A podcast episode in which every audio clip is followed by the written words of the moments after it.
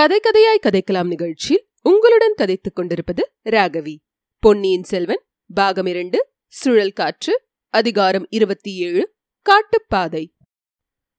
கொடும்பாளூர் பெரிய வேளராகிய சேனாதிபதி பூதி விக்ரமகேசரி வயது முதிர்ந்த அனுபவசாலி பல போர்க்களங்களில் பழந்தின்று கொட்டையும் போட்டவர். சோழ குலத்தாருடன் நெருங்கிய நட்பும் உறவும் பூண்டவர். அவருடைய சகோதரராகிய கொடும்பாளூர் சிறிய வேளாளர் சில ஆண்டுகளுக்கு முன்னால் இலங்கை போர்க்களத்தில் வீர சொர்க்கம் அடைந்தார். அவருடன் சென்ற சைன்யம் தோல்வியடைந்து திரும்பி வந்தது. அந்த பழியை துடைத்து கொடும்பாளூரின் வீர பிரதாபத்தை மீண்டும் நிலைநாட்டுவதில் அவர் பெரிதும் ஆத்திரம் கொண்டிருந்தார். ஆகையாலேயே சற்று வயதானவராயிருந்தும் இலங்கை படைக்கு தலைமை வகித்து அங்கு வந்திருந்தார். இலங்கை போரை நன்கு நடத்த முடியாமல் பழுவேட்டரையர்களால் விளைந்த இடையூறுகளை பற்றி முன்னமே பார்த்தோமல்லவா? நெடுங்காலமாக அந்த இரண்டு சிற்றரச குலத்துக்கும் ஏற்பட்டிருந்த போட்டியும் பகைமையும் இதனால் இப்போது அதிகமாய் வளர்ந்திருந்தன. எனவே பழுவூர் முத்திரையிட்ட இட்ட லட்சணையுடன் அகப்பட்டு கொண்ட வந்தியத்தேவன் பாடு சேனாதிபதி பெரிய வேளாரிடம் கஷ்டமாகத்தான் போயிருக்கும். அதிர்ஷ்டவசமாக அனிருத்த பிரமராயரிடம் இதை பற்றி அவர் பிரஸ்தாபிக்க நேர்ந்தது. வந்தியத்தேவனை பற்றிய உண்மையை ஆழ்வார்க்கடியானிடமிருந்து தெரிந்து கொண்ட அனிருத்தர் அவனையே சேனாதிபதி பூதி விக்ரமகேசரிடம் சென்று உண்மையை தெரியப்படுத்தும்படி அவசரமாக அனுப்பி வைத்திருந்தார். வானர் குலத்து வீரகுமாரனை மேலும் கீழும் உற்று பார்த்த சேனாதிபதி பூதி விக்ரமகேசரிக்கு அவனிடம் நல்ல அபிப்பிராயம் உண்டாயிருக்க வேண்டும். அன்பான குரலில் தம்பி உன்னை இங்கே சரியாக கவனித்துக் கொண்டார்களா? தங்குவதற்கு இடம் உணவு எல்லாம் சரிவர கிடைத்ததா? என்று கேட்டார். ஆம் சேனாதிபதி ஒரு குறையும் இல்லாமல் பார்த்து கொண்டார்கள். கூறிய ஏவலை செய்வதற்கு வாசலில் ஐநூறு சேவர்கள் எப்போதும் காத்திருந்தார்கள். தங்குவதற்கு இடம் தாராளமாய் கிடைத்தது. ராபோஜனத்துக்கு ஒரு பூனையை அனுப்பி வைத்தார்கள். அதை நான் சாப்பிட எண்ணியிருக்கையில் இந்த வீர வைஷ்ணவரை கண்டதும் கோபம் வந்துவிட்டது. இவரை நகத்தினால் பிராண்டிவிட்டு அது ஓடிவிட்டது. என்றான். சேனாதிபதி ஓஹோ இந்த பிள்ளை ரொம்ப வேடிக்கைக்கார பையனாயிருக்கிறான். திருமலை இவன் சொல்வது உண்மையா? என்று கேட்டார். சேனாதிபதி இவன் முன்னோர்கள் கவிஞர்களாம். ஆகையால் இவனிடம் கற்பனா சக்தி அதிகம் இருக்கிறது. மற்றபடி இவன் சொல்வது உண்மைதான். இவனை நான் பார்க்கப் போன இடத்தில் ஒரு பூனை என் கை கால்களை பிராண்டிவிட்டது என்றான் ஆழ்வார்க்கடியான். அவனுடைய உடம்பில் ஏற்பட்டிருந்த இரத்த காயங்களை பார்த்து சேனாதிபதி பூதி விக்ரமகேசரி விழுந்து விழுந்து சிரித்தார். ஒரு பூனையா உன்னை இந்த பாடுபடுத்தி விட்டது நல்ல வேளை காட்டுப்பாதையில் போவதற்கு இந்த வீரன் உனக்கு வழித்துணையாக கிடைத்திருக்கிறான். சேனாதிபதி எனக்கு வழி துணை தேவையில்லை. என்னுடைய கைத்தடியே போதுமானது. அதை எடுத்துக்கொள்ளாமல் நான் இவனை பார்க்க போனதுதான் பிஷக்காய் போய்விட்டது. அப்படியானால் இவனுக்கு நீ வழித்துணையாக இரு. புறப்படுவதற்கு முன்னால் இவனுக்கு சரியாய் சாப்பாடு பண்ணி வைத்துவிட்டு அப்புறம் கிளம்பு. தம்பி இப்போது இலங்கையில் சாப்பாடு வசதி கொஞ்சம் குறைவு. இங்கேயுள்ள ஏரி குளங்களையெல்லாம் மகிந்தனுடைய மகீந்தனுடைய சேனா வீரர்கள் கரையை உடைத்துவிட்டு போய்விட்டார்கள். அதனால் விவசாயம் சரியாக நடப்பதில்லை. விவசாயம் செய்வதற்கு ஆட்களும் இல்லை. இந்த நாட்டு மக்களே பட்டினி கிடைக்கிறார்கள். நம் வீரர்களுக்கு எப்படி உணவு கிடைக்கும்? நம்முடைய நாட்டிலிருந்தும் அரிசி போதிய அளவு அனுப்பி வைப்பதில்லை. சேனாதிபதி அது எனக்கு தெரிந்த விஷயம்தான் பழையாறை வீர படை வீடுகளில் வழியாக இளைய பிராட்டி சென்றபோது பெண்டுகள் அவரிடம் முறையிட்டதை கேட்டுக் கொண்டிருந்தேன். இலங்கையில் எங்கள் கணவர்மார்களும் பிள்ளைகளும் பட்டினி கிடைக்கிறார்களாமே என்று முறையிட்டார்கள். ஓஹோ அது அங்கேயும் தெரிந்து முறையிட்டார்களோ? நல்லது நல்லது. அதற்கு இளைய பிராட்டி என்ன மறுமொழி சொன்னார்கள்? சேனாதிபதி பெரிய வேளார் இலங்கையில் இருக்கும் வரையில் நம் வீரர்களை பட்டினியால் சாக மாட்டார் நீங்கள் கவலைப்பட வேண்டாம் என்று ஆறுதல் சொன்னார். ஆஹா இளைய பிராட்டி அவ்விதம் சொன்னாரா? உலகத்தில் எத்தனையோ ராஜகுலங்களில் எவ்வளவோ புகழ்பெற்ற கன்னிகைகள் பிறந்ததுண்டு. ஆனால் எங்கள் இளைய பிராட்டிக்கு இணையானவர் வேறு யாரும் இல்லை. அடுத்தபடியாக சொல்லக்கூடிய இளவரசி ஒருவர் உண்டு சேனாதிபதி. அது யார் தம்பி? கொடும்பாளூர் இளவரசி வானதி தேவிதான். ஆஹா இந்த பிள்ளை ரொம்ப பொல்லாதவன். இவனுடைய கற்பனா சக்தி என்னையே மயக்கிவிடும் போலிருக்கிறது. தம்பி பழையாறையில் எங்கள் குலவிளக்கை நீ பார்த்தாயா? பார்த்தேன் ஐயா. இளைய பிராட்டியுடன் இணை விரியாமல் இருந்து வருகிறவரை எப்படி பார்க்காமல் இருக்க முடியும்? வைத்தியர் வீட்டிலிருந்து வழி அனுப்ப இரண்டு பேருமாகத்தான் யானை மீது ஏறி வந்தார்கள். தீபத்தை ஒளியும் மலரை மனமும் உடம்பை நிழலும் பிரியாதது போல் வானதி தேவியும் இளைய பிராட்டியும் பிரிவது கிடையாது. அடடே இந்த பிள்ளை வெகு புத்திசாலி திருமலை. இவனை நம் பொக்கிஷசாலைக்கு அழைத்து சென்று வேண்டிய ஆடை ஆபரணங்களை கொடுத்து அழைத்து போ. ஐயா எல்லாம் தற்சமயம் பொக்கிஷத்திலேயே இருக்கட்டும். திரும்பி போகும்போது நான் வாங்கிக் கொண்டு போகிறேன். தம்பி எங்கள் வீட்டு பெண்ணை பற்றி வானதியை பற்றி இளைய பிராட்டி எனக்கு செய்தி ஒன்றும் அனுப்பவில்லையா? சேனாதிபதி தங்களிடம் நான் பொய் சொல்ல விரும்பவில்லை. யாரிடமும் எப்பொழுதும் பொய் சொல்ல வேண்டாம் தம்பி. இந்த வீர வைஷ்ணவர் விஷயத்தில் மட்டும் தயவு செய்து விலக்கு அளிக்க வேண்டும். சேனாதிபதி இவரிடம் உண்மை சொன்னால் என் தலை வெடித்து போய்விடும். வேண்டாம் வேண்டாம். இளைய பிராட்டி எனக்கு ஒன்றும் செய்தி அனுப்பவில்லையாக்கும் தங்களுக்கு செய்தி அனுப்பவில்லை.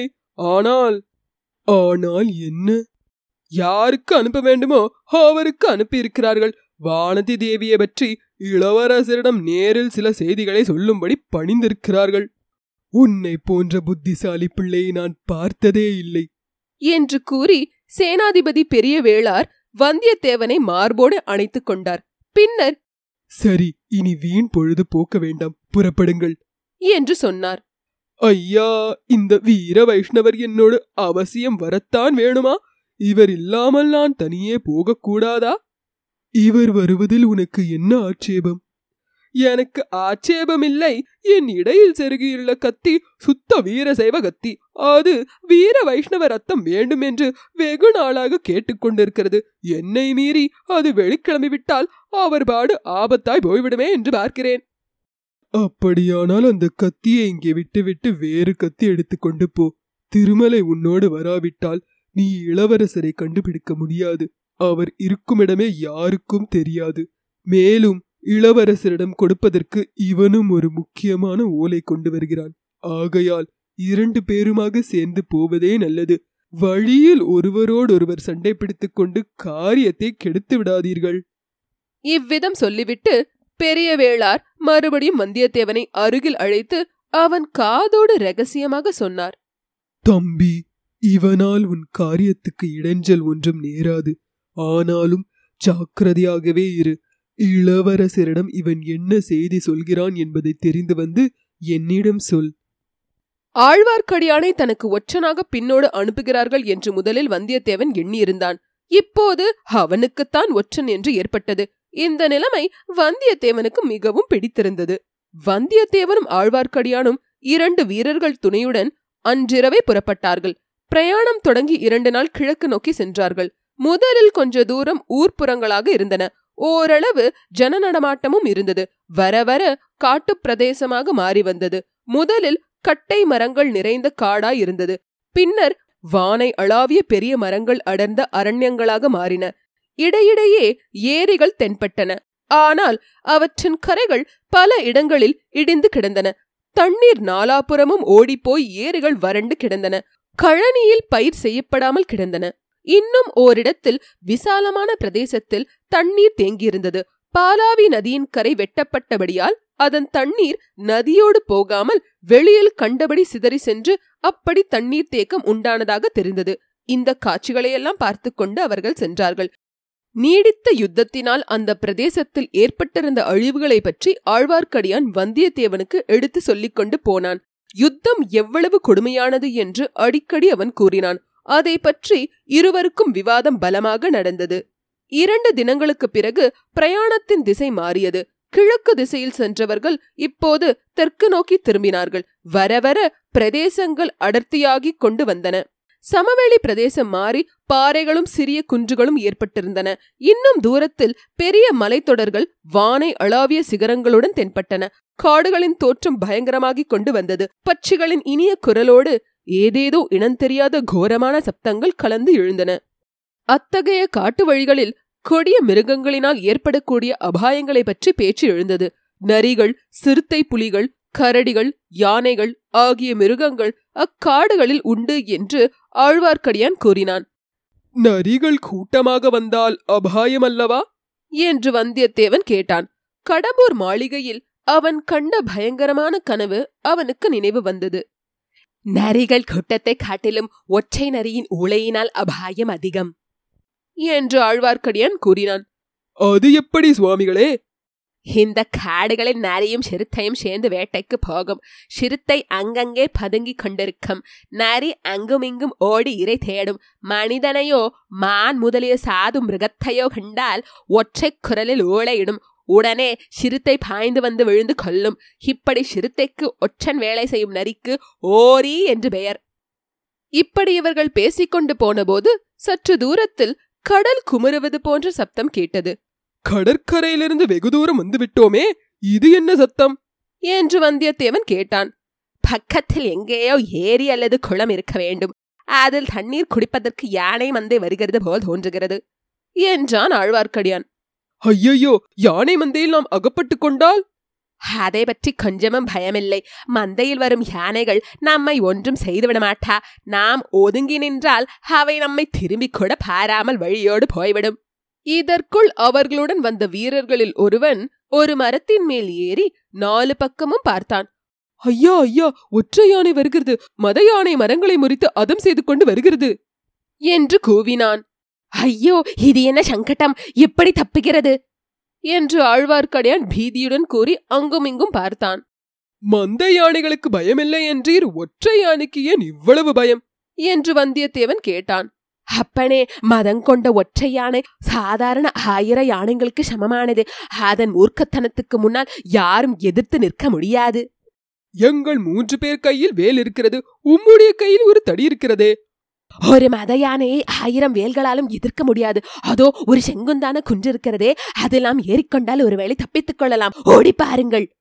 இவ்வாறு சொல்லி ஆழ்வார்க்கடியான் குன்றை நோக்கி ஓடினான். மற்றவர்களும் பின்தொடர்ந்தார்கள். ஆனால் கொஞ்ச தூரம் ஓடியதும் எதிரில் ஒரு ஆழமான செங்குந்தான பள்ளத்தாக்கு இருப்பதை பார்த்தார்கள். அவர்கள் நின்ற இடத்துக்கும் சற்று தூரத்தில் இருந்த குன்றுக்கும் மத்தியில் அந்த பள்ளத்தாக்கு இருந்தது.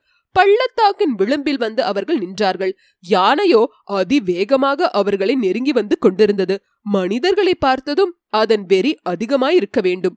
துதிக்கையை தூக்கிக் கொண்டு அந்த மத யானை பிளிறிய போது அதன் சப்தத்தில் அண்ட கடாகங்கள் வெடிக்காமல் இருந்தது அதிசயம்தான். அதை கேட்ட மனிதர்கள் நாலு பேரும் காதை பொத்திக் கொண்டார்கள். தலைக்கு ஒரு பக்கம் சிதறி ஓடினார்கள். யானை மேலும் நெருங்கி வந்தது. மேலும் மேலும் நெருங்கி வந்தது. ஆழ்வார்க்கடியானை குறிவைத்துக் கொண்டு அவன் நின்ற இடத்தை நோக்கி அது வருவது போல் தோன்றியது. இன்னும் இரண்டு அடி அப்பால் எடுத்து வைத்தால் ஆழ்வார்க்கடியான் அதல பாதாளத்தில் விழும்படி நேரிடும். பக்கவாட்டில் ஓடுவதற்கும் வசதியாக இல்லை. செடி கொடிகள் அடர்ந்திருந்தன. ஓடி தப்பிக்கத்தான் முடியுமா? வந்தியத்தேவன் கையில் வேலை எடுத்தான். ஆனால் அந்த மதயானத்தின் வேகத்தை இந்திரனுடைய வஜ்ராயுதத்தினால் கூட அச்சமயம் தடுக்க முடியாது என்று அவனுக்கு தோன்றியது. வேலை பிடித்த கை பலவீனமுற்று தளர்ந்து சோர்ந்தது. அந்நேரத்தில் ஆழ்வார்க்கடியானுடைய செய்கை வந்தியத்தேவனுக்கு ஒரு பக்கத்தில் சிரிப்பை உண்டாக்கிற்று. கையில் தடியை ஓங்கிய வண்ணம் நெல் நெல் அப்படியே நில். மேலே வந்தாயோ தொலைந்தாய். உன்னை கொன்று குழிவிட்டு மூடிவிடுவேன். ஜாக்கிரதை! என்று ஆழ்வார்க்கடியான் மதயானையை பார்த்து இறைந்தான். இத்துடன் அதிகாரம் இருபத்தி ஏழு முற்றிற்று. இந்த நிகழ்ச்சியை நீங்கள் ஆப்பிள் ஐடியூன் ஸ்டோரில் கேட்பதாக இருந்தால் ரிவ்யூ செய்து ரேட்டிங் தரவும். அதேபோல் ஸ்பாட்டிஃபை மூலம் கேட்பதாக இருந்தால் ஃபாலோ செய்து லைக் செய்யவும் கூகுள் பாட்காஸ்ட் மூலம் கேட்பதாக இருந்தால் தயவு செய்து சப்ஸ்கிரைப் செய்யவும்.